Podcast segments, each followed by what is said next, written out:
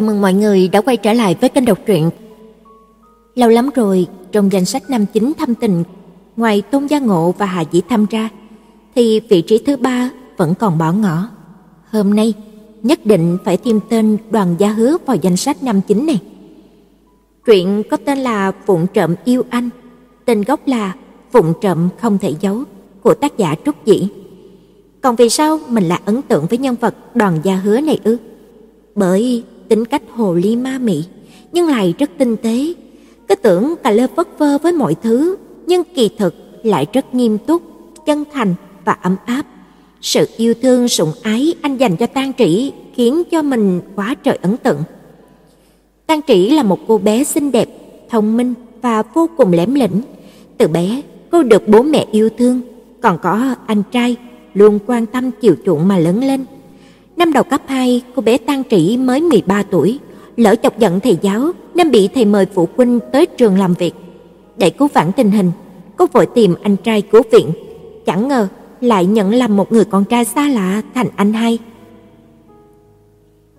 Lần đầu tiên, Đoàn Gia Hứa đến nhà bạn thân Tang Diên lại gặp được cô em gái nhỏ xinh xắn và thú vị đến vậy. Cô bé chỉ cao đến ngực anh, khi nói chuyện cô phải ngước lên nhìn, đôi mắt lấp lánh tựa pha lê, nụ cười thì rực rỡ như mặt trời. Cô bé có thể một phút trước dùng lời ngọt ngào mềm mại nhờ anh giúp đỡ, một phút sau lại phồng má hung hăng đe dọa anh. Mỗi dáng vẻ của cô như vậy, anh đều cảm thấy rất là đáng yêu, muốn trêu đùa một chút. Có lẽ Đoàn Gia Hứa không biết, ngay khoảnh khắc khi anh xoay người lại trong căn phòng tràn ngập ánh nắng kia, đã mãi mãi khắc sâu trong lòng của cô gái nhỏ Tang Trĩ mất rồi. Nhẹ nhàng dao động, nhẹ nhàng rơi vào trái tim cô bé những tình cảm mông lung đầy mập mờ. Cô bé Tang Trĩ có lẽ chẳng bao giờ ngờ rằng mình sẽ đem lòng thầm mến chàng trai ấy lâu đến thế. Rung động thổi đầu đời khiến một cô bé con phục trưởng thành. Từ năm mười ba tuổi, cô đã hạ bút viết xuống hai giấc mơ lớn nhất của mình. Thứ nhất là Đại học Nghi Hà, thứ hai là Đoàn Gia Hứa. Cô thích anh như vậy, thích đến nỗi mỗi món quà anh tặng đều cất kỹ trong phòng, thích đến nỗi không thể nhìn ai khác, thích đến nỗi những cậu con trai cùng tuổi trong mắt của cô đều trở nên ấu trĩ. Cô hiểu rõ lòng mình hơn ai hết. Nhưng tại sao ngay cả anh cũng chỉ coi cô như là một đứa em gái, không hơn? Sau khi mà tốt nghiệp đại học, Đoàn Gia Hứa trở về quê nhà, không còn quay lại, trừ những lời thăm hỏi việc học hành. Những ngày lễ nhận được món quà nhỏ của anh gửi đến, dường như anh đã không còn ở lại trong cuộc sống của cô nữa. Cuộc sống của hai người đã tách về hai hướng rất xa. Một là ở Nam Du ấm áp, một ở Nghi Hà tuyết rơi. Tình cảm của Tang Trĩ vẫn luôn được giấu kín trong lòng, cho đến một lần, vì hiểu lầm nho nhỏ mà cô cứ nghĩ anh Gia Hứa đã có người yêu rồi. Vì thế, Tang Trĩ một mình bay đến Nghi Hà tìm anh, cho bản thân chút ít hy vọng cuối cùng. Để rồi, ngày hôm ấy, cô gái nhỏ đã bất lực và tuyệt vọng khóc đến thương tâm. Khoảnh khắc ấy là khoảnh khắc đau lòng nhất trong cuộc đời của cô. Tình yêu chưa kịp nở qua đã vội úa tàn mất rồi. Gặp lại anh Gia Hứa lần nữa là khi mà Tang Trĩ đã là cô gái mười tám tuổi, đủ trưởng thành để giấu đi những cảm xúc yêu thương sâu đậm dưới tận đáy lòng. Cô có thể mỉm cười nhẹ nhàng với anh, thật lòng muốn xem anh như là anh trai mà đối đãi. Thế nhưng ngược lại bây giờ, Đoàn Gia Hứa là không thể xem Tang Trĩ như là em gái nhỏ nữa rồi. Có lẽ ở khoảnh khắc rất lâu nhiều năm về trước, khi mà Tang Trĩ gom hết tất cả tiền trong túi của cô, lặng lẽ đưa cho anh để anh có thể không cần làm việc mệt nhọc. Hay có lẽ ở khoảnh khắc cô bỏ vào tay anh những viên kẹo ngọt ngào làm quà tặng. Hay có lẽ khi nhìn thấy cô với gương mặt đẫm lệ tại sân bay hôm ấy, anh dường như là đã động tâm rồi. Cô bé nhỏ ấy cứ thế mà ở trong lòng anh, trong tim anh, một giây cũng chưa từng rời đi. Chỉ là lúc này anh mới nhận ra mà thôi. Cuối cùng họ có đến được với nhau hay không? Chúng ta cùng bước vào truyện các bạn nhé. Chương một. Trời nắng chang chang, tiếng ve kêu in ỏi như là muốn đục thủng cả bầu trời xanh. Tại phòng học nào đó, trên lầu hai của trường trung học Húc Nhật, Trần Minh Húc đứng trên bục giảng, tay vùng cái thước eke to đùng, hăng hái giảng bài. Không biết vì nóng hay là vì quá hăng hái mà cả hai ống tay áo của ông ta đều bị mồ hôi thấm ướt phần nửa. Không khí nóng hầm hầm như là chảo lửa từ trên trời đổ ập xuống khắp mọi ngóc ngách. Trường Húc Nhật cũng không ngoại lệ. Vách tường phả ra hơi nóng như là cái lò luyện đan của Thái Bạch Kim Tinh. Trên trần nhà, quạt trần ồ ồ kêu xoay hết công suất, thở ra từng đợt gió nóng đến điên người. Dưới bục giảng, toàn thể học sinh như sao y từ một bảng, chính là bộ dạng muốn nằm xuống bàn ngủ một trận, nhưng chưa được giải thoát. Thầy không khỏi có chút bực mình, lớn giọng: "Chú ý lên bảng." Lướt mắt qua trạng thái lơ mơ như là chuẩn bị đi gặp Chu Công của nữ sinh ngồi ở hàng ghế thứ ba, Trần Minh Húc thoáng nhíu mày, dùng cây thước đập mạnh ba cái vào bảng, nhắc nhở: "Con nghe thấy không? Chú ý lên bảng." Mấy nhóc học sinh sắp vào giấc thì tiếng động này bỗng nhiên thanh tĩnh, trợn to đôi mắt vẫn còn mông lung, bức bách nhìn lên bảng. Nhưng mà nữ sinh kia dường như là không nghe thấy, vẫn như cũ cúi đầu, cắm cúi tô tô vẽ vẽ gì đó ở trên vở. Cô bé này có một khuôn mặt phấn nộn, dễ thương, đôi con ngươi trong vắt rất là có thần, bởi vì còn nhỏ nên là có chút non nớt, càng nhìn thì càng cảm thấy vô cùng khả ái, đáng yêu.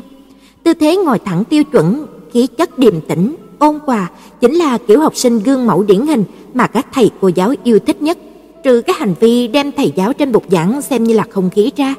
Trần Minh Húc nhíu mày càng sâu, miệng vẫn liên tục nói: "Cho tam giác a bê xê vuông tại B, góc A năm mươi tám độ, phần giác a đê, gọi em en i, thứ tự là trung điểm của a đê, a xê, xê đê. Hỏi tứ giác em bê en i là hình gì? Chứng minh tính góc của hình thang em bê en i." Trần Minh Húc đọc đề bài nhanh chóng, học sinh phía dưới mải miết ghi xuống vở, chỉ có mình cô bé kia vẫn như là lạc vào thế giới khác, đến đầu cũng không thèm ngẩng. Trần Minh Húc nhịn nửa ngày, lửa giận đã lên đến đỉnh đầu, nặng nề gõ mạnh cái thước lớn xuống mặt bàn. Thước nhựa va đập cùng bàn gỗ tạo ra tiếng vang ầm ầm, âm thanh này dọa cả lớp co rúm lại, bầu không khí trong lớp trở nên cứng ngắc. "Tang Trĩ!" Bị gọi tên, Tang Trĩ từ tốn ngẩng đầu, nhìn Trần Minh Húc hai giây, sau đó đặt bút xuống, tự giác đứng lên. Trần Minh Húc kiềm chế sự bực mình, nói: "Thầy vừa giảng đến đâu rồi?" Tang Trĩ ngước mắt nhìn bảng đen, ánh mắt yên tĩnh một chút, bình tĩnh trả lời: "Câu A đáp án là em bê en i là hình bình hành, chứng minh cho tam giác em bê đê cân. Câu hai đáp án là một trăm mười chín độ."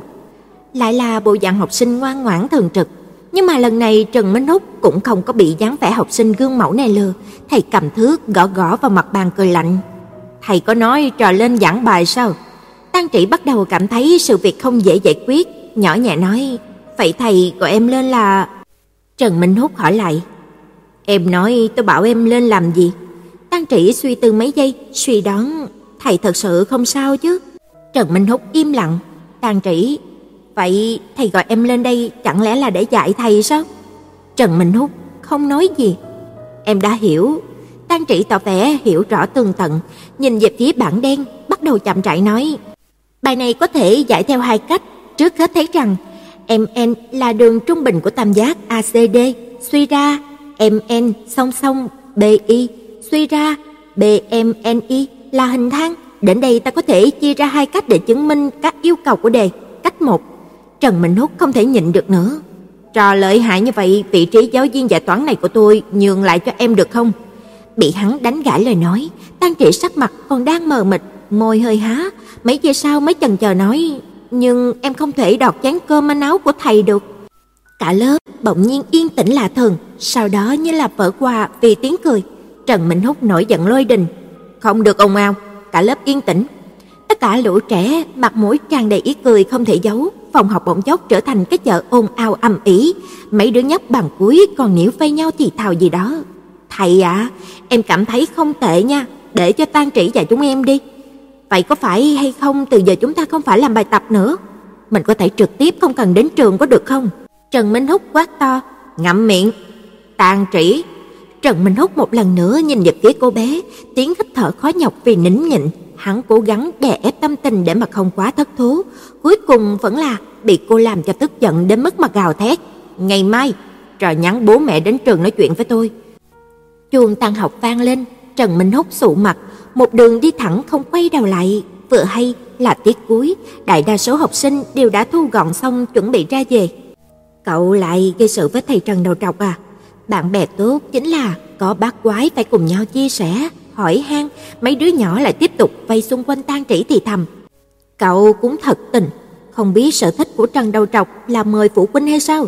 Tính lại thì mới có nửa tháng mà mẹ cậu đã được mời không dưới hai lần đâu. Tang Trĩ sắp xếp đồ dùng học tập vào ba lô, dùng sức kéo khóa. Hoàng ức nói, mình cũng không biết mình chọc giận lão ở chỗ nào nữa. Ân Thực Như trợn trừng mắt nói, cậu quả thật là không biết à. Tang Trĩ bực bội lẩm bẩm, không phải muốn mình lên giải toán ư? Cậu trả lời như thế không phải là muốn bị đánh đấy chứ. Ân Thực Như cười ra tiếng, còn nói cái gì mà trò không thể đoạt chén cơm của thầy. Đừng nói lão ta, đến mình nghe thôi mà còn muốn đánh. Tang Trĩ hừ nhẹ một tiếng, vậy cậu và ông ta đều giống nhau, không thể nói lý. Ai, mà nói thật, Ân Thực Như cười cười, cậu sao lại mơ màng trong giờ học, hơn nữa còn bị thầy giáo bắt được. Cậu không thấy thầy Trần giảng bài như là ru ngủ ư?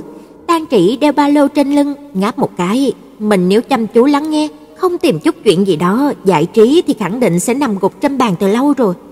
Có chút đạo lý.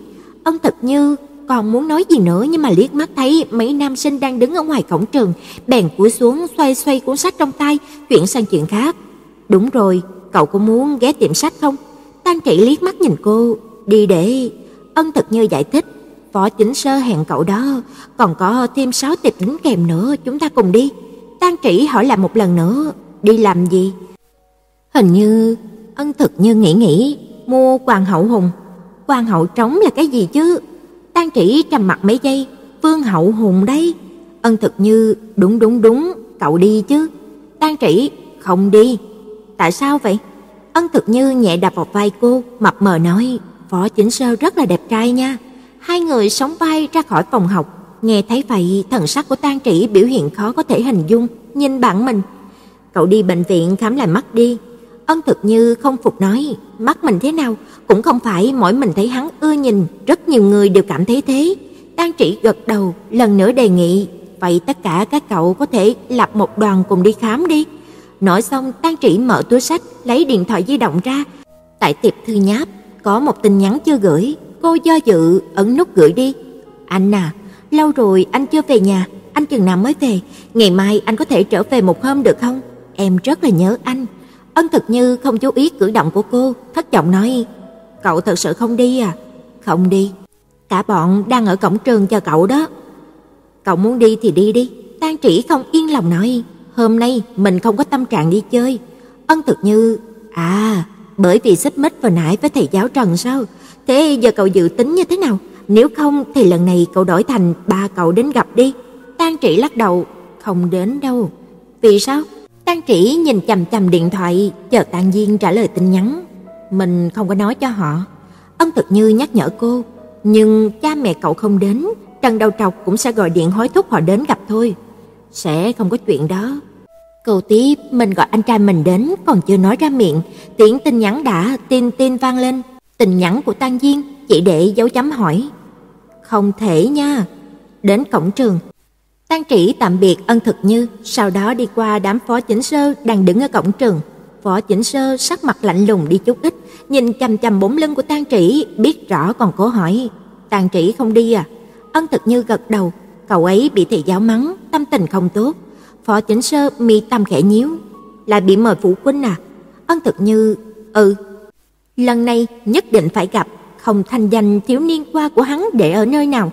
Phó Chính Sơ đứng bất động hai giây, đột nhiên nhấc chân hướng phía Tang Trĩ vừa rời đi chạy theo.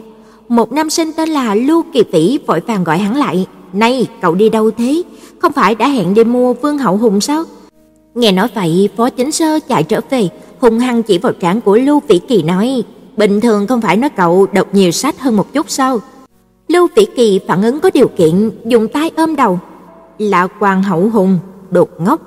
Một nơi khác, Tang Trĩ không bỏ cuộc, tiếp tục nhắn tin cho Tang Viên, giận dữ mắng mỏ hắn vô tình, vô nghĩa, hoàn toàn không để ý đến đứa em gái mới có mười ba tuổi không có năng lực tự gánh vác số mệnh bản thân, để cô tự sinh tự diệt.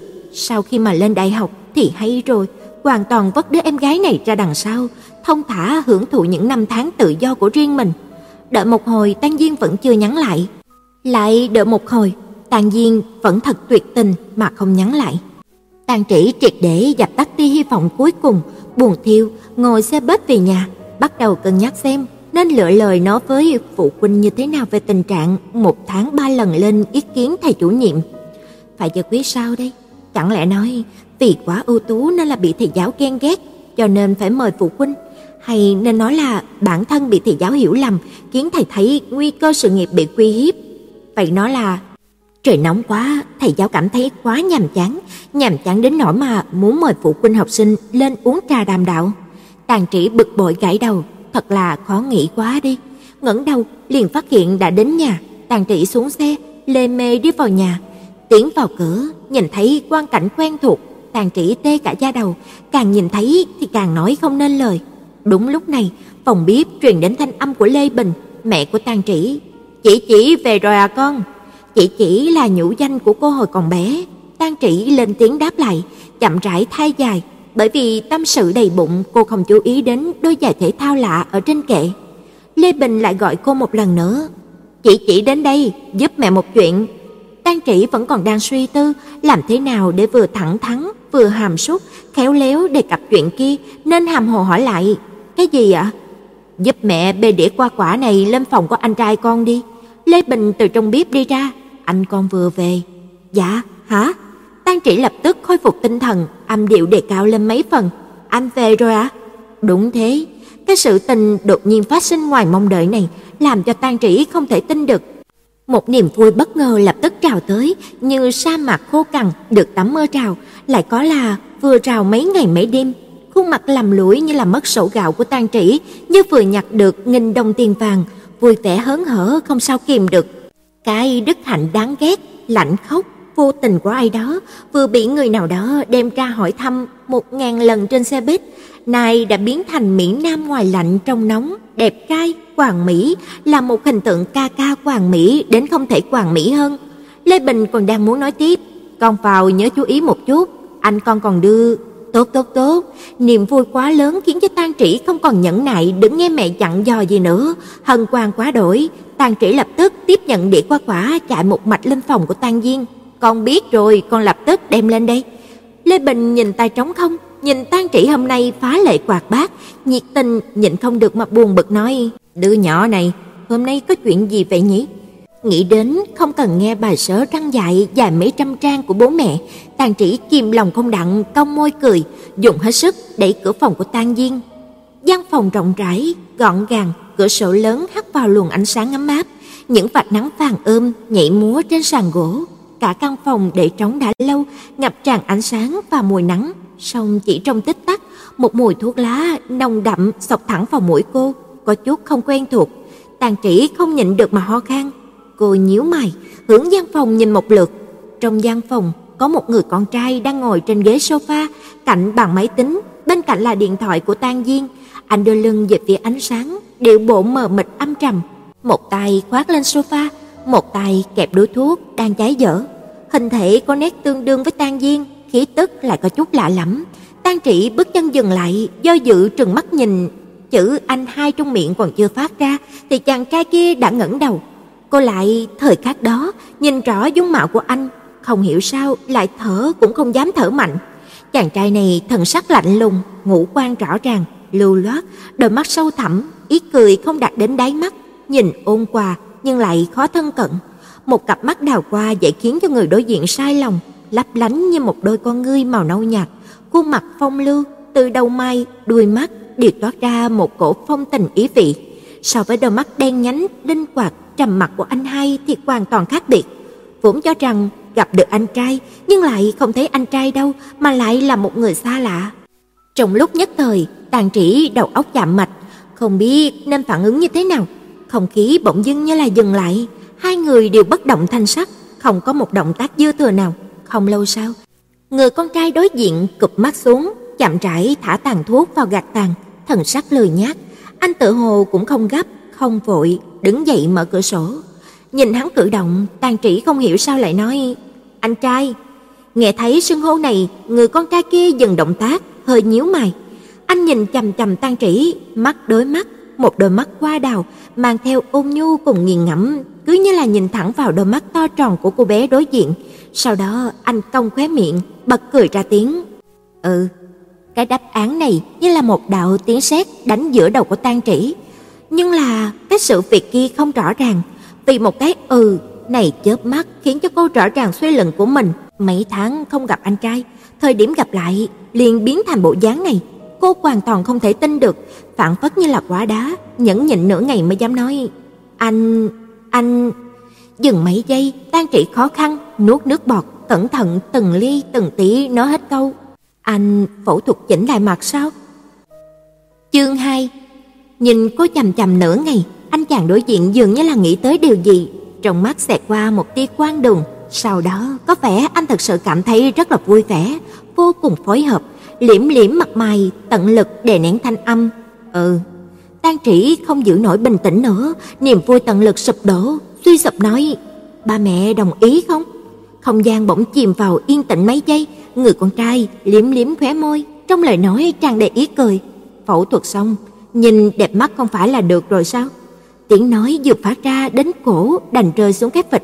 Tang Trĩ sững sờ, thanh âm nói chuyện của người này so với Tang Diên lộ ra chút thanh nhuận. Lúc nói chuyện âm cuối sẽ kéo dài, nghe vừa mập mờ vừa lưu luyến. So với người anh trai lúc nào cũng lạnh lùng như là khói băng ngàn năm, ngữ khí vừa cứng nhắc lại đáng đánh đòn của cô thì hoàn toàn là hai người khác nhau.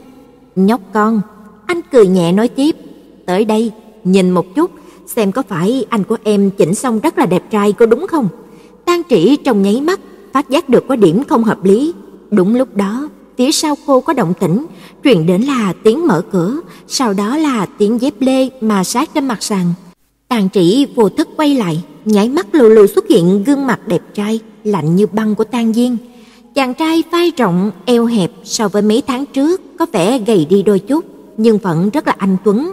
Tóc thì ướt sũng, trên vai thì vắt một chiếc khăn lông trắng, tựa hồ vừa tắm rửa xong. Nhìn thấy Tang Trĩ, khóe miệng của hắn kéo một cái, cầm lấy cái nĩa, gầm một miếng dưa hấu trên khai trái cây cô đang cầm, thong thả đi vào trong phòng. Giống như là gặp quỷ, Tang Trĩ trung rẩy hô, anh, anh... Làm sao? Tang Diên liếc nhìn cô một cái, chậm rãi nhai dưa hấu. Lại bị vẻ đẹp trai của anh đây mê hoặc rồi à? Em... Còn chưa nói xong, người con trai phía sau đã cười vang, đánh gãy lời còn chưa nói ra của cô. Tang Trĩ khó gặp phải tình huống luống ca luống cuống không biết phải làm gì, không tự chủ được mà hướng kẻ vừa gây ra tội nhìn chăm chăm. Đập vào mắt của cô là một người con trai đẹp tựa từ thế giới khác đến, so với ánh mặt trời ngoài cửa sổ càng sáng chói hơn vài phần. Chàng trai kia cười thì mặt mày vì cười mà giãn ra, bộ dáng thiếu đi vài phần bất cần, thêm vào chút ít đa tình. Đôi mắt thì hơi hếch lên trên, màu sáng trong đôi con ngươi như là chứa hàng ngàn mảnh vụn sáng lấp lánh. Khi đôi con ngươi khẽ chuyển động, ánh mắt như là ôm lấy tất cả xuân sắc nhân gian. Khi mà tĩnh lặng thì sóng mắt bình thản có chút câu hồn đoạt phách, hiển nhiên là một người đàn ông đẹp trai yêu nghiệt. Trong khoảnh khắc ấy, trái tim của Tang Trĩ như là dừng lại nửa nhịp, phảng phất như là trúng nhiếp tâm thuật, có thể nào cũng không thể thoát ra nổi, cứ thế mà chìm sâu. Cho rằng anh đang giễu cợt mình, Tang Diên nhìn về phía anh quát, cười cái. Bởi vì còn Tang Trĩ ở đây, Tang Diên không tiện đem mấy chữ thô tục mập vung ra, hắn đổi đề tài, cầm điện thoại mở tin nhắn ra, hỏi Tang Trĩ, tiểu quỷ, lại gây ra tai họa gì rồi? Phía trên màn hình điện thoại chính là đối thoại vừa rồi của bọn họ, cảm xúc ngắn ngủi nảy mầm kia của Tang Trĩ bị câu nói này của Tang Diên lai tỉnh, trong nháy mắt biến mất vô hình, vô dạng vào hư không. Tang Trĩ lập tức phản bác, em nào có gây rắc rối gì chứ? Tang Vinh nhìn cô chằm chằm, lông mày dựng lên, tốt nhất là không có. Tang Trĩ muốn cầu cạnh hắn, chỉ có thể kiên trì nói, nhưng là anh à, em có chút sự tình hơi rắc rối chút xíu. Ở đây còn có một người lạ quắc lạ quơ đang ngồi bình chân xem kịch. Tang Trĩ hướng mắt nhìn anh, lại quay lại nhìn Tang Diên, ánh mắt ý vị muốn nói lại thôi. Tang Diên chỉ coi như là không nhìn thấy. Sau đó, người xa lạ này mở miệng, ngữ khí có chút vui vẻ khó nén. Tang Diên, đây là em gái của cậu à? Tang Diên đi đến bên giường ngồi xuống, thong thả nói, không lẽ lại là con gái tôi? Tang Trĩ cũng hỏi luôn, anh à, người này là ai?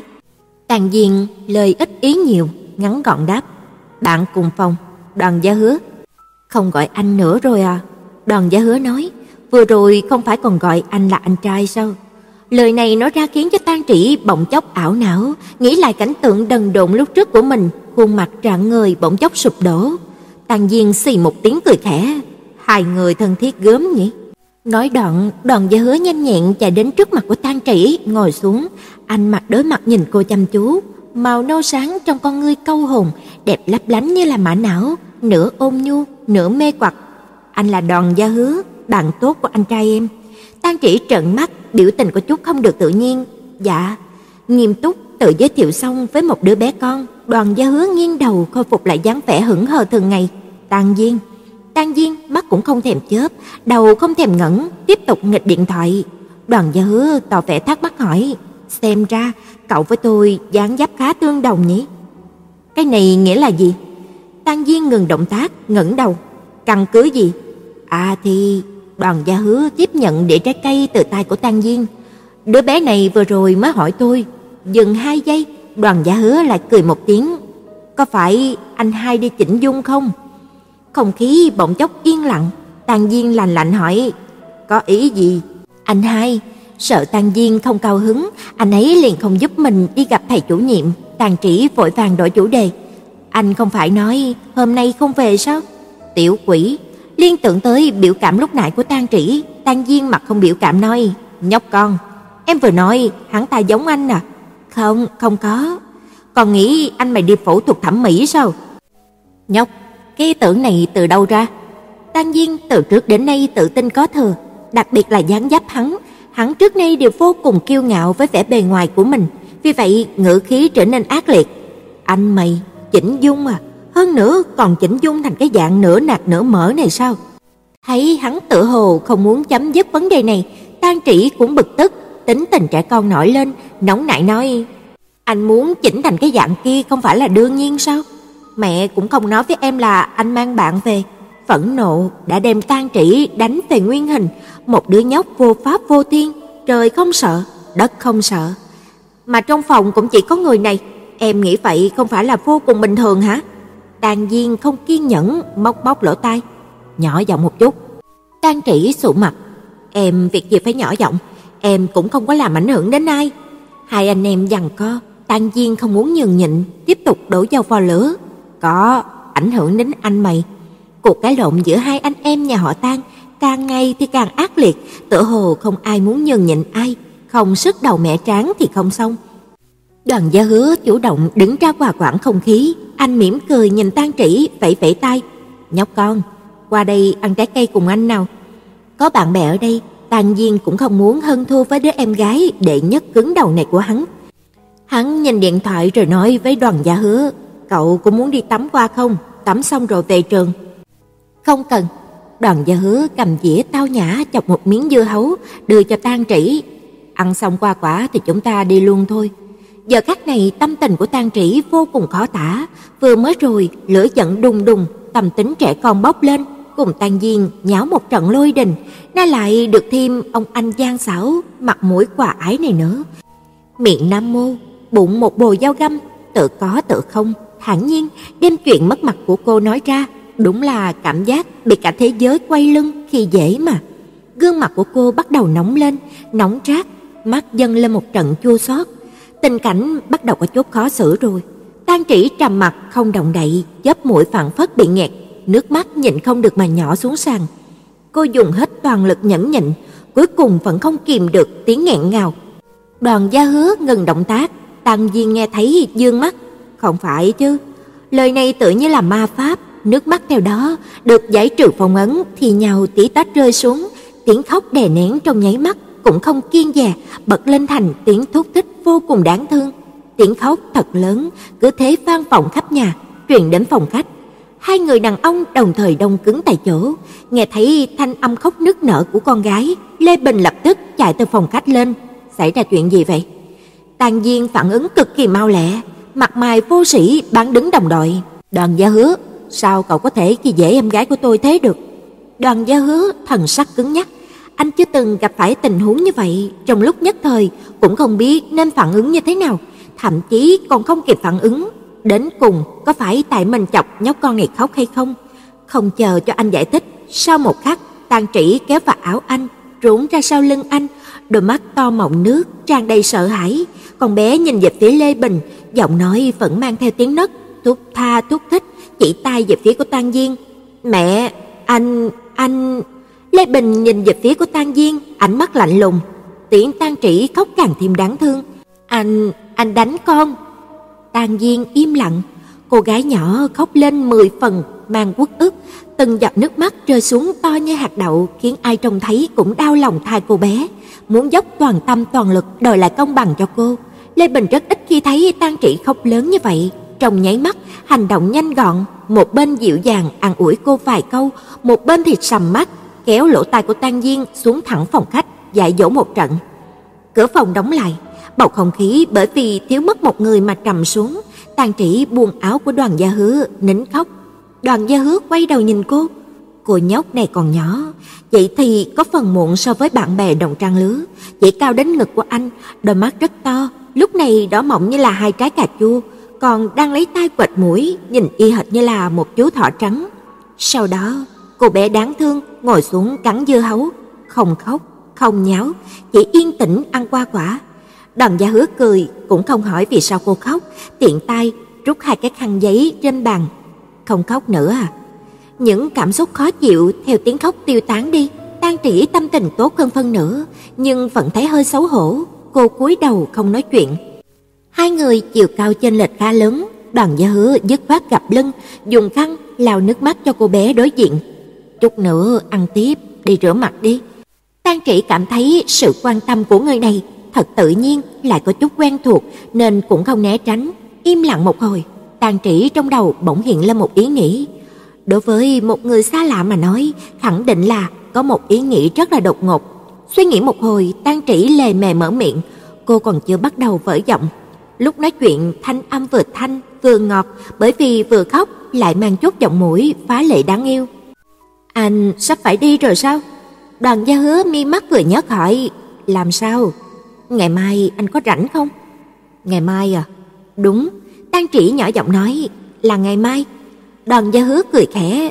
Lại làm sao? Sao tự nhiên lại hỏi lịch ngày mai của anh? Anh không nói rõ thời gian, Tang Trĩ cũng không nói. Thì, thì là... Nửa ngày cũng không nói rõ nguyên cớ, cuối cùng lại quay trở lại vấn đề lúc ban đầu.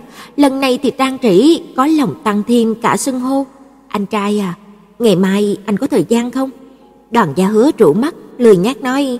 Anh trai, ngày mai không có rảnh đâu. Tang Trĩ gấp gáp. Không được, vừa mới chọc giận Tang Diên, dám chắc anh ấy sẽ không chịu giúp cô. Hiện tại hy vọng duy nhất chỉ có người này.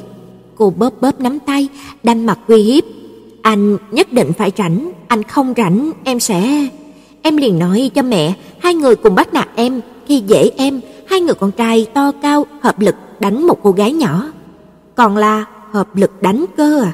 Đoàn Gia Hứa kéo nhẹ khóe miệng xuống, tỏ vẻ nghiêm nghị. Nhóc con, em đúng là đứa bé không biết nói đạo lý. Tang Trĩ liếc anh một cái, rất có phong phạm chính khí ngút trời nói. Em còn nhỏ mà. Ừ, còn nhỏ nên không hiểu nói đạo lý là thế nào đâu. Được thôi. Đoàn Gia Hứa cười như là không cười. Em nói cho anh biết trước, ngày mai em muốn làm gì? Tang Trĩ do dự một chút, bình tĩnh nói. Anh có thể giả làm anh trai của em không? Chỉ thế thôi. Đoàn Gia Hứa nhíu mày. Sau đó ngày mai, cô cảm thấy có chút khó mà mở miệng. Thanh âm bỗng thấp đi. Đi đến gặp thầy chủ nhiệm em một chút. Đoàn Gia Hứa hiểu được, lập tức cười. Bị mời phụ huynh à? Tang Trĩ im lặng, giống như là ngầm thừa nhận. Nguyên nhân là gì?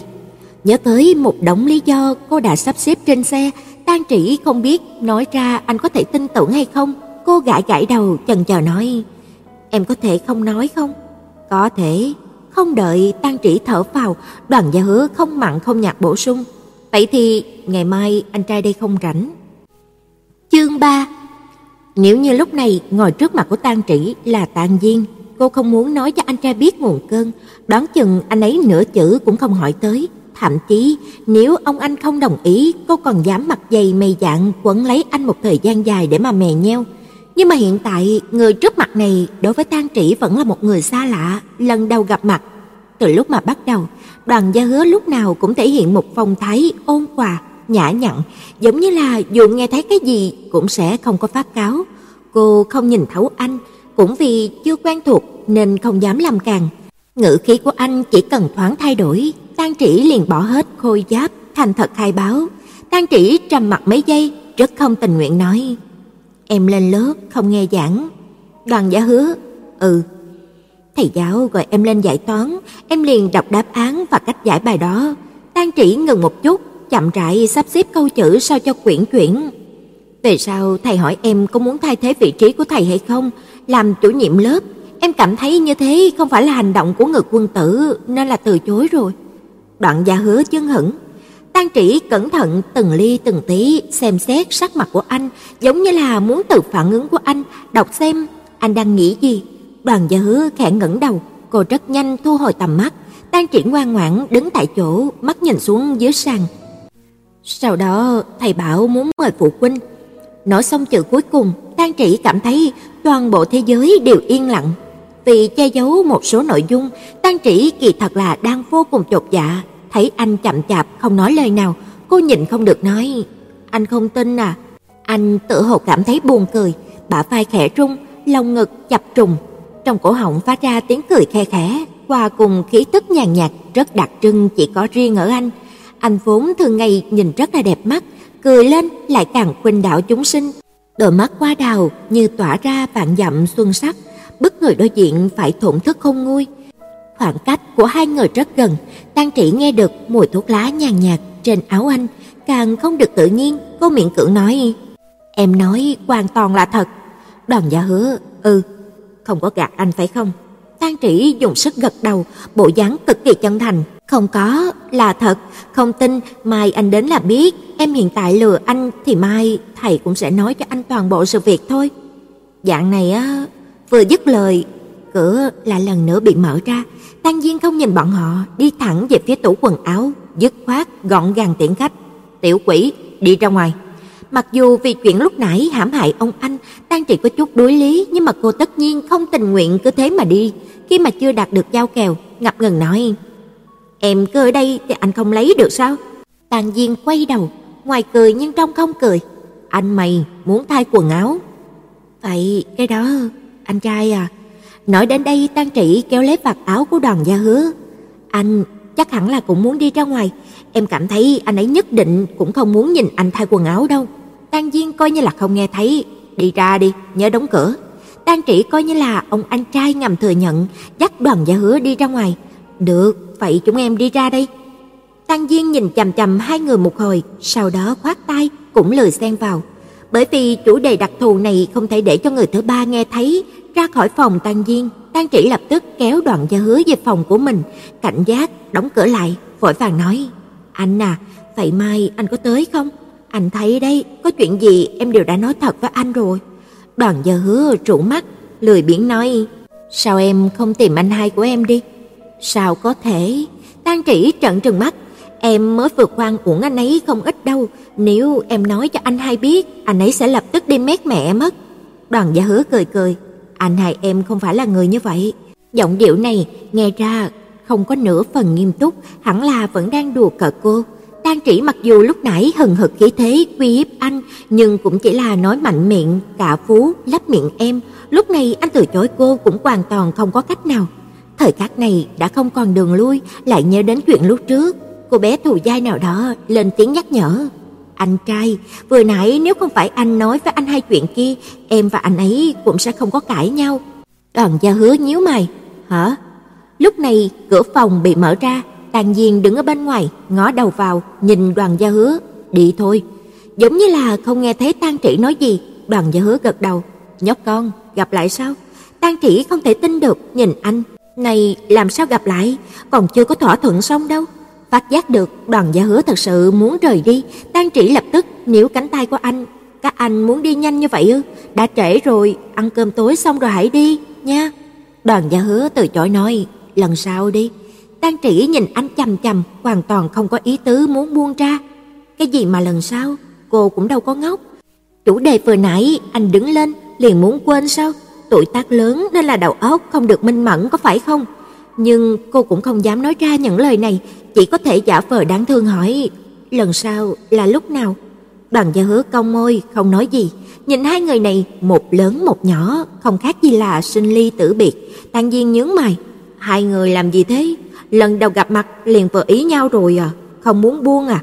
Đoàn Gia Hứa, cậu kiềm chế một chút có được không hả? Em gái của tôi mới có mười hai tuổi thôi. Tang Trĩ vô thức phản bác. Mười ba? Nghe được đáp án này, Đoàn Gia Hứa hơi kinh ngạc, ánh mắt nhìn lên dáng người của Tang Trĩ. Mười ba rồi? Ngữ khí như tự hồ như là không thể tin được, phảng phất như là cô đã mười ba tuổi, là một sự việc cực kỳ quan đường. Cái phản ứng này phi thường giảm lên lòng tự ái của Tang Trĩ, vừa thẳng tông vào anh trai, vừa không kiêng dè. Trong nháy mắt, cô quên mất mình đang có việc cầu người này, rất không vui phản bác lại. Anh định chê em thấp, nhìn không hề giống mười ba tuổi hả? Tang Diên ôm cánh tay đứng tựa cửa, chăm ngồi thổi gió. Chính là ý này đây, không cần hỏi đâu. Đoàn Gia Hứa gãi gãi hàng mày, lắc đầu. Không phải. Trong lời nói lại không mang theo ý tứ gì phủ định lời của Tang Diên. Tang Trĩ nhìn hai ông anh chằm chằm mấy giây, phát cáo. Được rồi, em chính là không muốn đôi co với các anh.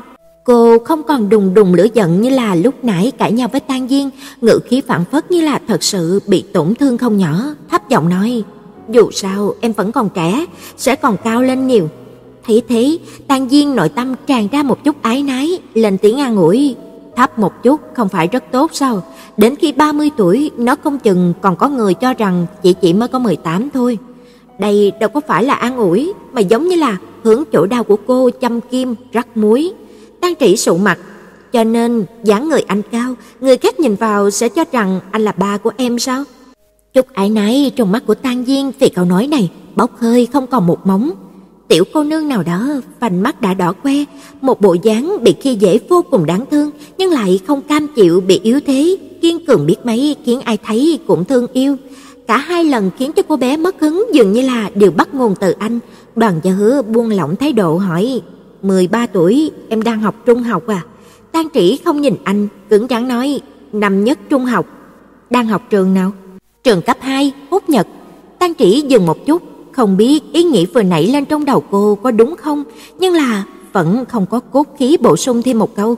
Năm nhất, trung học, lớp một. Đoàn Gia Hứa nghĩ nghĩ lặp lại, trường cấp hai Húc Nhật, lớp một, năm nhất. Sau đó anh cúi người, mắt đối mắt với cô. Nhóc con, em tên gì? Tang Trĩ nhấp môi dưới, nhỏ giọng nói, em tên là Tang Trĩ. Tang Trĩ à? Đúng. Tang Trĩ không tự chủ được né tránh ánh mắt của anh. Trĩ trong từ ngây thơ, hồn nhiên như là trẻ con. Đoàn Gia Hứa thân mật nhéo nhéo mặt của cô, dịu dàng gọi, này, tiểu Tang Trĩ. Anh thấp giọng giống như là đang thì thầm, chỉ hai người nghe thấy. Biết lần sau gặp là lúc nào chứ? Sau khi mà tạm biệt mẹ Lê Bình, hai thanh niên rời khỏi Tang gia. Mặt trời đã ngã về tây, tráng chiều rực rỡ nhuộm đỏ cả bầu trời, nhiệt độ không khí cũng giảm dần. Đoàn Gia Hứa đột nhiên hỏi, em gái cậu hẳn là một đứa trẻ rất là ngoan ngoãn vâng lời phải không? Vâng lời à? Tang Diên xùy một tiếng. Ông anh trai không biết từ nơi nào lấy được một cây kẹo mút, lúc này đang cắn trên miệng. Tiểu quỷ kia là chúa phản nghịch, khó quản thúc vô cùng. Phản nghịch, khó quản, cũng vẫn còn tốt. Đoàn Gia Hứa suy tính một phen, dù sao cũng vẫn là một tiểu hài tử, tâm tính còn chưa ổn định, mà anh cũng không rõ sự tình đã phát sinh, vì vậy vẫn nên đề cập chuyện này với Tang Diên. Em gái cậu bị thầy chủ nhiệm mời phụ huynh đến trường nói chuyện. Vừa rồi con bé còn hỏi mình có thể giúp nhóc đi gặp thầy giáo không, chính cậu xem nên xử lý như thế nào đi. Tang Diên thanh âm mang vẻ trách cứ. Trách không được, lúc đó một mực đòi mời cậu là ăn cơm, mình liền biết tiểu quỷ này không có chủ ý gì tốt lành rồi. Đoàn Gia Hứa cười không nói. Đoán chừng cũng không phải việc gì nghiêm trọng, gọi mấy lần chắc cũng chỉ lanh quanh mấy vấn đề đó thôi. Tang Diên cúi đầu suy nghĩ, không yên lòng nói, cậu mai có rảnh không? Rảnh thì giúp mình đi một chuyến, mai mình có chút việc bận. Ngày mai à? Ừ, không thì chút mình gọi điện nói với mẹ mình, để mẹ đi coi xem như thế nào. Vừa đáp ứng nhóc con đó, đảo mắt liền mét bố mẹ. Hay đón chừng đứa nhỏ kia sẽ khóc náo lên. Cũng không bận gì. Đoàn Gia Hứa mặt mày buông lỏng, tản mạn nói, cũng không thể lường gạt tiểu hài tử nha. Nghe thấy có tiếng mở cửa, Tang Trĩ vụng trộm ngó ra, sau đó lại chân trần chạy lên trước mặt của Lê Bình. Mẹ, sao anh hai lại về? Anh còn nói nó chơi bóng ở gần đây, tiện đường liền về tắm rửa. Kìa đã trễ như thế, sao mẹ không bảo hai anh ấy ở lại ăn cơm tối nha? Bạn anh con có việc. Lê Bình cũng không đem chuyện này để trong lòng, ung dung hỏi, chị chỉ, anh hai của con thật sự đánh con sao? Tang Trĩ lập tức chột dạ, không dám nói gì nữa, quay người chạy lên phòng. Mẹ, con còn phải làm bài tập về nhà nữa. Về đến phòng, khóa trái cửa. Tang Trĩ nhảy lên giường, kéo túi bông to đùng ôm vào lòng. Tâm tình của cô vẫn như cũ, cực kỳ không tốt. Suy đi tính lại, vẫn là cái anh trai kia, ý tứ không rõ ràng. Trong đầu lặp đi lặp lại câu nói cuối cùng của Đoàn Gia Hứa. Biết lần sau là lúc nào chứ? Đó hẳn là đáp án cho câu nói của cô. Lần sau là lúc nào? Điều này đại biểu là anh sẽ đến, có đúng không? Tang Trĩ cuối cùng cũng chỉ thở dài, trở mình, hai chân đung đưa, vui vẻ ngâm nga.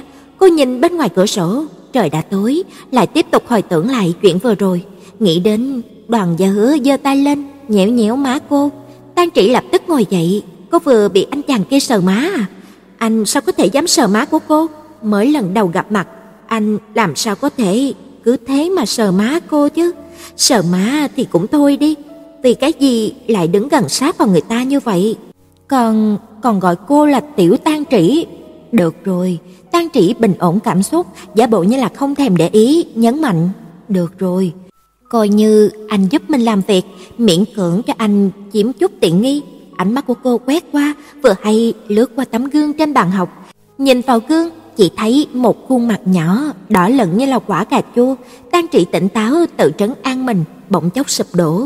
Sống mười ba năm, lần đầu gặp tâm tình rối rắm như vậy. Tang Trĩ nằm bò ra giường, cuộn chăn thật chặt, cảm giác thật yên tĩnh, đến nỗi cô nghe rõ thanh âm đập liên hồi của trái tim trong ngực. Sáng sớm ngày hôm sau, Tang Trĩ rửa mặt xong, lúc đi ra khỏi phòng khách, bà Tang Vinh cùng mẹ Lê Bình đang ngồi ăn sáng. Kế hoạch đâu ra đấy, cô giả bộ như là chuyện gì cũng chưa phát sinh, ngồi xuống bàn ăn như bao ngày bình thường. Lê Bình múc cho Tang Trĩ một bát cháo thịt thơm phức. Bữa sáng cứ thế yên bình hòa hợp trôi qua. Tang Trĩ chậm rãi ăn, đột nhiên nhớ đến phản ứng của Đoàn Gia Hứa hôm qua. Cô thở hắt ra, nhỏ giọng hỏi, bà bà, có phải là con rất lùn không? Tang Vinh nhìn về phía cô hỏi, ai nói con gái của bà thấp? Tang Trĩ gật đầu, trước tiên tiếng xấu cứ đổ lên đầu của Tang Diên. Là anh hai đó ba. Mẹ nói, đừng có nghe anh con nói xàm. Tang Trĩ dùng thìa chọc chọc đá chén. Nhưng mà bạn học của con mười hai tuổi, đều cao hơn con, Ân Thực Như cũng cao một mét sáu lận. Tang Vinh an ủi, còn mới bao nhiêu tuổi, thời gian còn dài sẽ còn cao lên. Ba, mẹ với anh hai đều cao, tại sao con lại không cao? Lúc mà con ngồi xe bếp, còn có người đứng lên nhường chỗ cho con vì tưởng là con là học sinh tiểu học. Tang Trĩ cảm xúc sa sút, buồn buồn nói, chẳng phải anh hai lúc mà mười ba tuổi cũng cao một mét sáu đó sao? Lê Bình do dự nói, anh của con là con trai, tất nhiên. Tang Vinh đột nhiên đánh gãy lời vợ, nói, không có, nào có cao như vậy. Tang Vinh bình tĩnh nói, bà không nhớ kỹ, nhưng mà cũng miễn cưỡng có chút ấn tượng. Anh hai con lúc trước hẳn là cao chưa đến một mét tư. Chương bốn. Khẩu vị của Tang Trĩ đã khá hơn. Lần bát cháo lên uống một lèo, cô từ chối đề nghị lái xe đưa cô đến trường của ba, đeo cặp sách lên, ngồi xe bus đi học như thường lệ. Đến điểm chờ xe, Tang Trĩ cúi đầu lật dở đống sách vở để tìm thẻ xe. Tầm mắt đột nhiên chú ý tới cửa hàng giá rẻ bên cạnh. Cô hơi do dự rồi bước vào. Cửa hàng này không lớn, tủ lạnh chứa đầy đồ uống đặt ở ngay cửa. Tang Trĩ nhìn chằm chằm vào hàng để sữa bò không chớp mắt, chẳng biết đang suy nghĩ gì. Chị gái ở quầy thu ngân thấy cô đứng ngay người đã được một lúc, không nhịn được cười hỏi, em gái nhỏ, em muốn mua sữa à? Nếu như bình thường, Tang Trĩ cũng chẳng thèm so đo, nhưng mà lần này không hiểu sao cô quay đầu lại, chỉ vào đồng phục của mình. Em đang học sơ trung rồi, chị đừng có gọi em như vậy. Cũng không đợi chị Thu Ngân đáp lại, Tang Trĩ tiếp lời, em không mua, chị đến xem thôi. Rồi tạm biệt một tiếng đi ra khỏi cửa hàng. Vừa đúng lúc xe buýt chật ních người tới, Tang Trĩ vội vàng đi lên, bị dòng người đẩy vào bên trong, tìm được một chỗ để đứng. Xe buýt rung lắc vô cùng, Tang Trĩ theo quán tính bị đẩy qua đẩy lại, khó khăn bám lấy tay cầm trên xe, vô cùng mệt mỏi. Xe phanh gấp, cô ngã dúi dụi, tim cũng muốn rơi theo. Ngay lúc đó, đột nhiên có người nắm lấy cặp sách của cô kéo về sau. Tang Trĩ cố duỗi tay bám lấy trụ đứng trên xe, cô đứng vững mà nhìn qua khe cửa, vừa lúc chạm mắt Phó Chính Sơ. Thiếu niên cao mét bảy, hơn hẳn cô một cái đầu, ngũ quan chưa nảy nở hết, vừa có nét nhu hòa nhưng vẫn còn vẻ non nớt, lại cố tỏ ra vẻ thành thục. Không sao chứ? Tang Trĩ chỉ gật đầu không đáp. Phó Chính Sơ nhường vị trí của mình lại cho cô. Cậu đứng đây đi. Chiều cao của hắn đủ để bắt được vòng treo. Tang Trĩ cũng không khách khí, nói câu cảm ơn, rồi sau đó im lặng. Mãi sau Phó Chính Sơ mới lên tiếng. Tôi nghe Ân Thực Như nói giáo viên yêu cầu gặp bố mẹ cậu. Không phải hôm qua cậu tới tiệm sách à? Tôi hỏi chút thôi. Phó Chính Sơ tự hồ hơi khẩn trương. Tôi không có ý khác, chỉ muốn nói với cậu một tin. Tôi cũng bị mời phụ huynh. Tang Trĩ hơi dừng lại. Cậu cũng bị à? Ừ, nguyên nhân gì? Nhất thời không biết trả lời thế nào. Phó Chính Sơ vừa nghĩ nói là do lên lớp không chú ý nghe giảng. Tang Trĩ gật đầu. Tôi cũng không khác mấy. Sao cậu lại không nghe? Quá đơn giản. Tang Trĩ nói nên không muốn nghe. Phó Chính Sơ gãi gãi đầu, lặng lẽ trả lời. Tôi cũng thấy thế. Tang Trĩ hồn nhiên nói.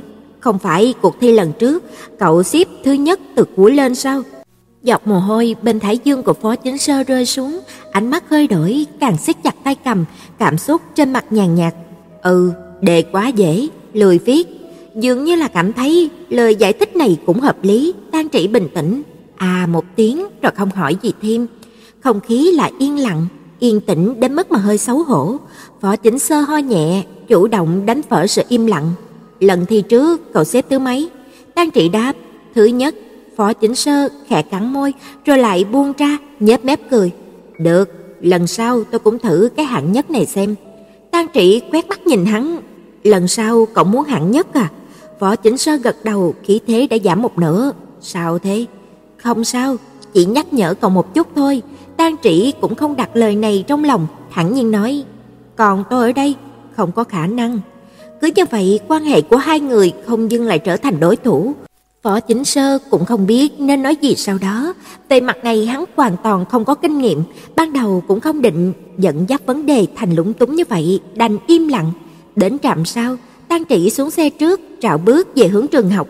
Phó Chính Sơ đi phía sau cô, vắt óc suy nghĩ để phản hồi cục diện lúc này, nghĩ mãi mà chưa ra. Vừa lúc gặp cậu bạn, cậu ta lên tiếng chào hỏi, rất tự nhiên ôm cổ của hắn đi lên phía trước.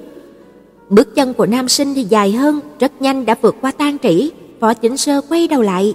Tang Trĩ, tôi đi trước nhé. Tang Trĩ qua lo khoát tay hắn. Cậu bạn kia nhìn Tang Trĩ ý vị thăm trường, à một tiếng, rồi cười hắc hắc không ngừng. Cậu bệnh à?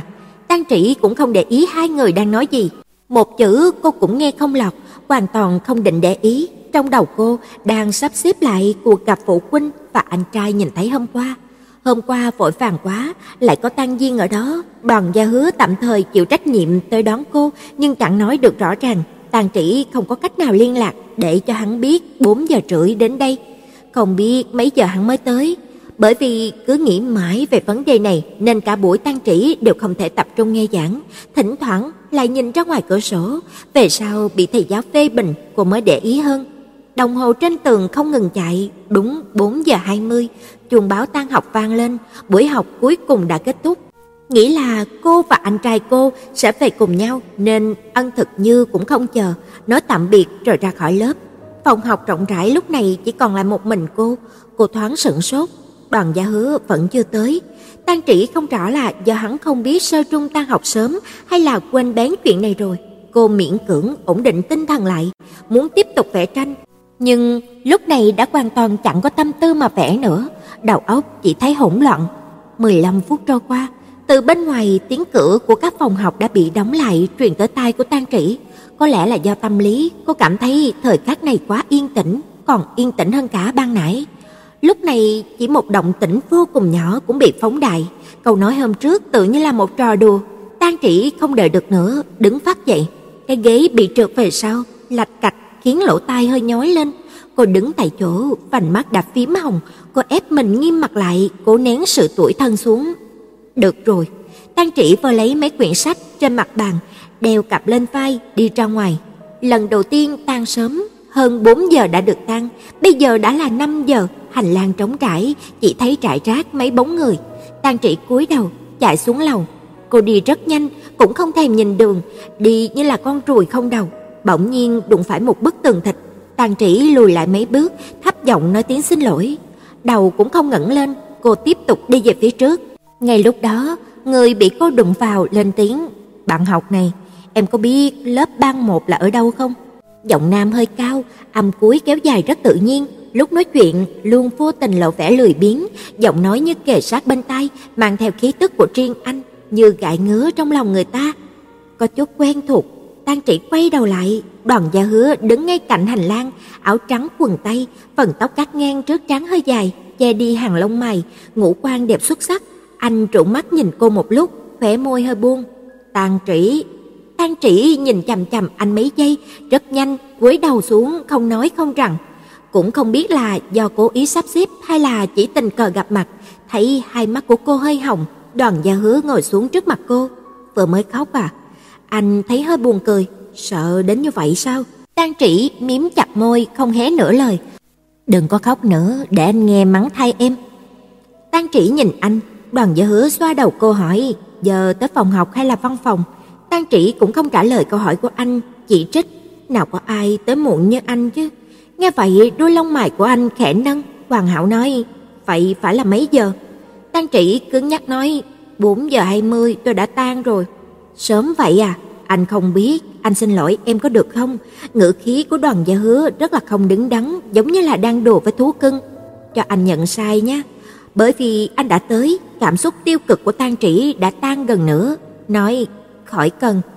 Đã tan học một lúc lâu rồi, sợ thầy giáo phải chờ lâu, Tang Trĩ cũng không có tính nháo nữa. Đi thôi. Đi đâu? Văn phòng. Lầu một, rẽ trái là phòng làm việc của thầy. Hai người đi đến cách cổng năm mét thì dừng lại. Tang Trĩ suy tư, bàn bạc vài câu. Cái này em cũng có chút kinh nghiệm, lát nữa thầy nói gì với anh, anh cứ phụ họa theo thầy là được. Đoàn Gia Hứa qua loa đáp ứng. Điều tiếp theo cần phải làm đối với Tang Trĩ mà nói là điểm mạo hiểm nhất mà cô từng làm, đó là bắt tay với người khác để lừa thầy. Biểu tình Tang Trĩ nghiêm trọng. Còn nữa, anh cũng ít lời thôi, nếu không mà bại lộ, hai chúng ta đều xong đời. Đoàn Gia Hứa liếm môi cười. Làm sao anh nghe xong thấy rất là dọa người nhỉ? Tang Trĩ trong lòng khẩn trương, nhưng vẫn tỏ vẻ vô trương thanh thế nói với anh, dũng cảm lên nào. Được. Đoàn Gia Hứa cười ra tiếng, học theo em, lớn mật lên. Lúc này trong văn phòng chỉ có hai thầy giáo đang ngồi, một người là Trần Minh Húc, một người nữa là chủ nhiệm lớp sáu, đó là giáo viên dạy môn Anh văn, họ Trương. Bàn làm việc của hai người đặt song song, Trần Minh Húc đang ngồi chấm bài, vừa chấm điểm vừa trò chuyện với thầy Trương. Tang Trĩ đi vào, lễ phép chào. Em chào thầy ạ. À? Trần Minh Húc ngẩng đầu. Đến rồi ạ. À? Tang Trĩ cúi đầu nói, dạ là anh trai của em đến à. Đoàn Gia Hứa đứng ở bên cạnh cô, nhập vai rất là tự nhiên, không có nửa phần chột dạ, nói chuyện bình tĩnh, tỉnh táo như thể anh thật sự là phụ huynh của Tang Trĩ. Chào thầy, em là Tang Diên, là anh trai của Tang Trĩ. Lúc đầu Tang Trĩ sợ anh sẽ luống cuống không nói ra lời, nhưng mà ngoài ý muốn nghe được hai chữ Tang Diên vô cùng trấn tĩnh, bình thản, ngữ khí không một gợn sóng, mang theo mười phần khí lực, nghe đến là thành thật. Cô nhịn không được nhìn anh một cái. Trần Minh Húc đứng lên vội nói, tôi là chủ nhiệm lớp của Tang Trĩ, họ Trần, làm phiền cậu đến đây một chuyến, mời ngồi. Trương lão sư ngồi một bên trêu ghẹo, tháng này đã là lần thứ mấy rồi. Trần Minh Húc hạ giọng tức giận nói, anh không phải cũng thế sao? Nghe nói vậy, Tang Trĩ lúc này mới chú ý đến, còn có người thứ năm có mặt tại văn phòng giáo viên. Phó Chính Sơ đứng ở một góc khuất, vô thanh vô tức, không biết đã đứng đó từ bao giờ.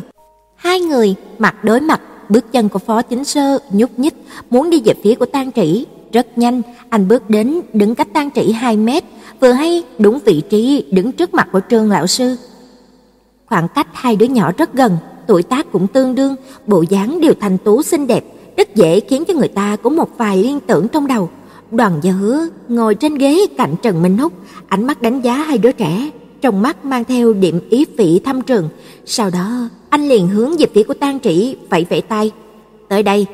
Tang Trĩ ngoan ngoãn quay đầu lại nói, "Dạ."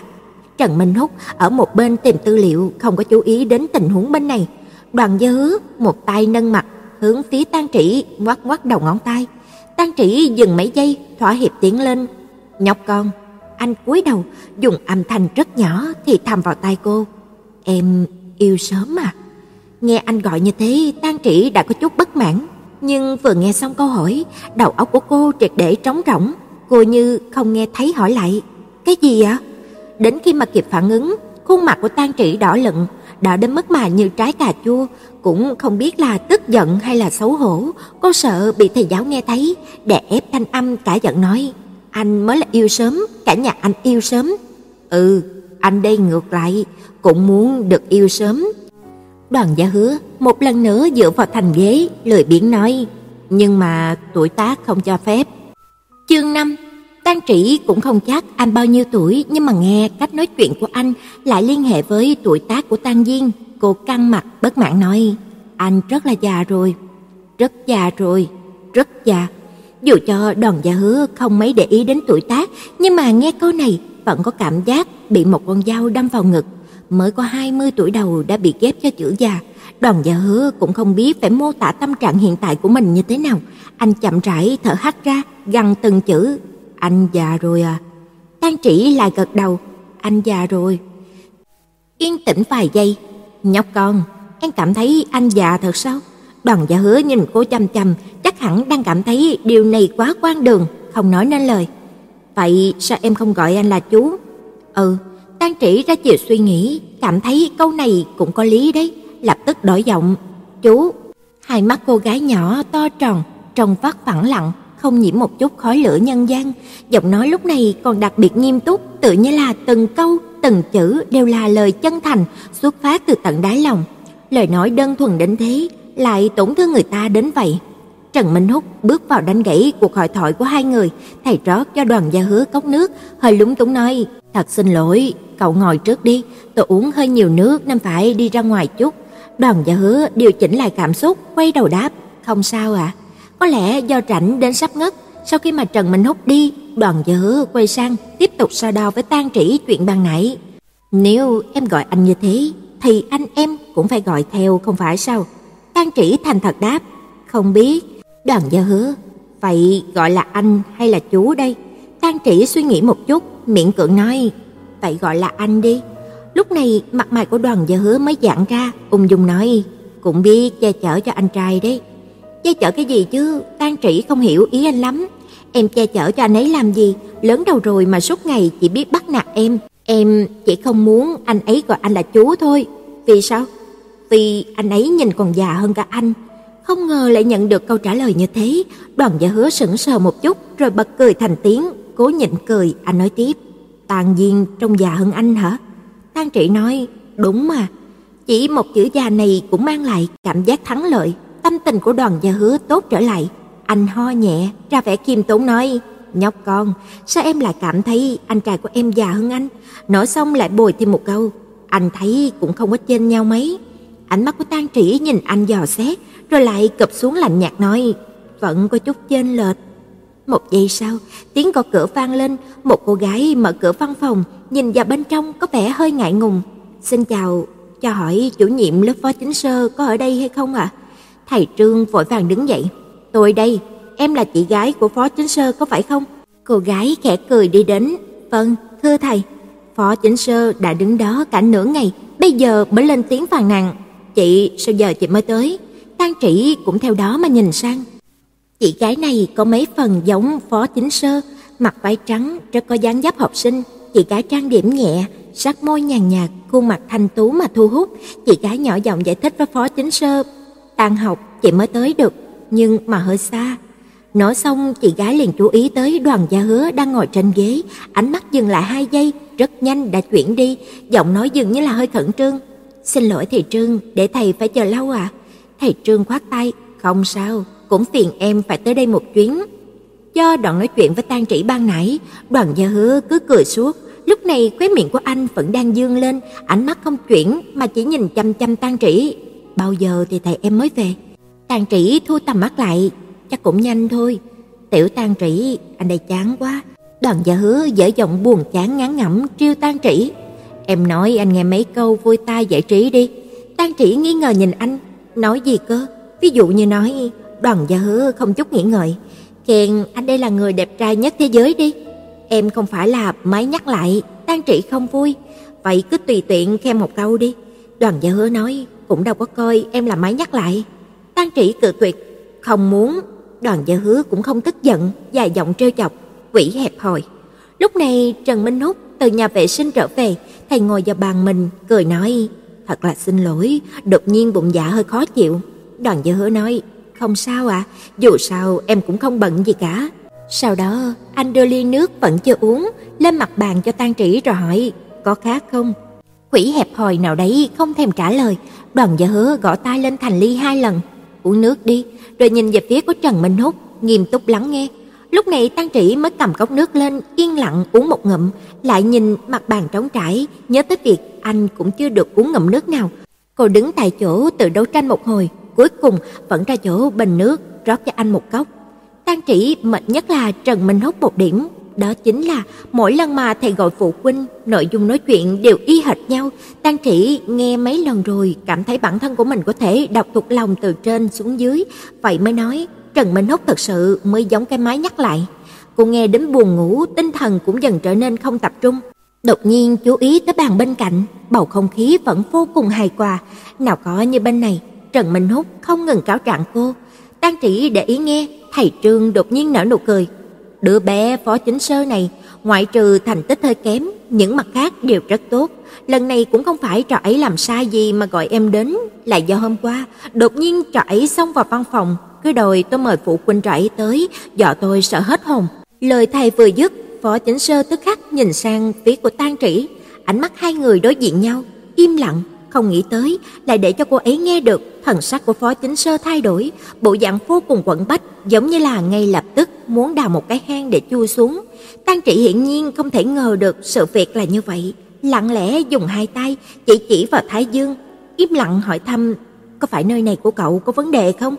Làm gì có ai mà chủ động yêu cầu mời gặp phụ huynh? Phó Chính Sơ cố giữ cho mình tỉnh táo, dùng khẩu hình trả lời, sẽ giải thích với cậu sao, rồi nhìn sang chỗ khác. Đầu cậu nhóc vừa chuyển, Tang Trĩ vừa lúc thấy chị của Phó Chính Sơ nhìn sang bên này, nhưng mà không phải nhìn cô. Tang Trĩ nhìn theo ánh mắt của chị gái, quả nhiên là đang nhìn Đoàn Gia Hứa. Vốn cho rằng chỉ là ngoài ý muốn, nhưng sau đó Tang Trĩ để ý, chị gái nhìn hết lần này đến lần khác, không biết là lơ đãng hay là còn lý do nào khác. Tang Trĩ trụ mắt xuống, chậm rãi siết tay, rồi lặng lẽ chuyển tới vị trí chắn tầm nhìn của chị gái kia. Cuộc nói chuyện kéo dài khoảng bốn mươi phút. Trần Minh Húc cáo trạng xong, uống một hớp nước. Chính là như vậy, thật ra tôi cũng không muốn làm phiền em tới đây một chuyến như vậy, nhưng mà đứa trẻ Tang Trĩ này quả thật khiến cho người ta đau đầu. Tôi yêu cầu trò ấy trả lời câu hỏi, trò còn hỏi lại tôi, có phải thầy gọi em không? Hỏi tôi, thầy gọi em có phải để em dạy thầy không? Còn nói cái gì là em không muốn cướp bát cơm của thầy. Mấy câu này làm các bạn xung quanh cũng không có tập trung nữa. Đoàn Gia Hứa hơi ngừng lại, nghiêng đầu nhìn sang Tang Trĩ. Còn có chuyện này nữa sao? Tang Trĩ lập tức gật đầu, giả bộ đang chăm chú lắng nghe. Trần Minh Húc gật đầu. Trước đó tôi cũng đã nói chuyện với mẹ các em mấy lần, lần này lại làm trễ nải thời gian của em, nhưng mà điều vì muốn tốt cho đứa trẻ này. Tang Trĩ rất là thông minh, học tốt, về sau nhất định có thể thi đỗ hạng nhất trường chuyên thành phố. Chỉ mong gia đình sát sao về vấn đề học tập cũng như là rèn luyện bản thân của em ấy hơn. Hai người ra khỏi văn phòng, hôm nay còn thuận lợi hơn là so với tưởng tượng. Trần Minh Húc không hề hoài nghi gì, tảng đá lớn đè nặng trong lòng của Tang Trĩ cũng được thả xuống. Cô nhìn về phía của Đoàn Gia Hứa, biểu lộ chút thân cận. Cảm ơn anh trai. Đoàn Gia Hứa đáp, giờ thì về được chưa? Rồi ạ. À, Tang Trĩ chớp chớp mắt, bởi vì anh vừa giúp mình giải quyết vụ này nên là trong giọng nói của cô có mấy phần lấy lòng, nếu không thì còn chuyện gì nữa sao? Chẳng phải anh đây... Đoàn Gia Hứa hơi ngừng lại, chậm rãi nhắc nhở, còn chưa dạy dỗ em sao? Lời này giống như là dội một chậu nước lạnh lên đầu của Tang Trĩ, vui sướng của cô lập tức bay đi hơn nữa, không tình nguyện nói, anh cũng muốn giáo huấn em mà. Đi thôi. Đoàn Gia Hứa từ chối cho ý kiến, anh đưa em về nhà. Anh không trả lời. Tang Trĩ lại nghĩ vừa nãy chỉ là lời nói đùa, cô còn chưa kịp thở phào, rất nhanh đã nghe Đoàn Gia Hứa nói tiếp. Trên đường từ từ nói. Tang Trĩ im lặng, hai người một trái một phải đi về phía cổng trường. Trước tiên, anh cho cô thời gian chuẩn bị tâm lý, ở trong trường không nói tiếp chuyện này. Tang Trĩ nơm nớp lo sợ, vuốt vuốt qua cặp sách, nhịn không được nói. Anh trai em giúp em đi gặp giáo viên xong, về nhà cũng không có giáo huấn em. Đoàn Gia Hứa, thật sao? Đương nhiên là thật rồi. Đoàn Gia Hứa nhìn cô chằm chằm giống như là đang suy xét xem lời này là thật hay giả, sau đó lôi điện thoại di động từ trong túi ra. Để anh hỏi lại. Chờ chút, Tang Trĩ giật mình, nhảy lên định đoạt lấy điện thoại của anh. Anh nói rồi, chẳng phải là anh ấy sẽ biết sao? Anh ấy mà biết thì cả thế giới cũng sẽ biết.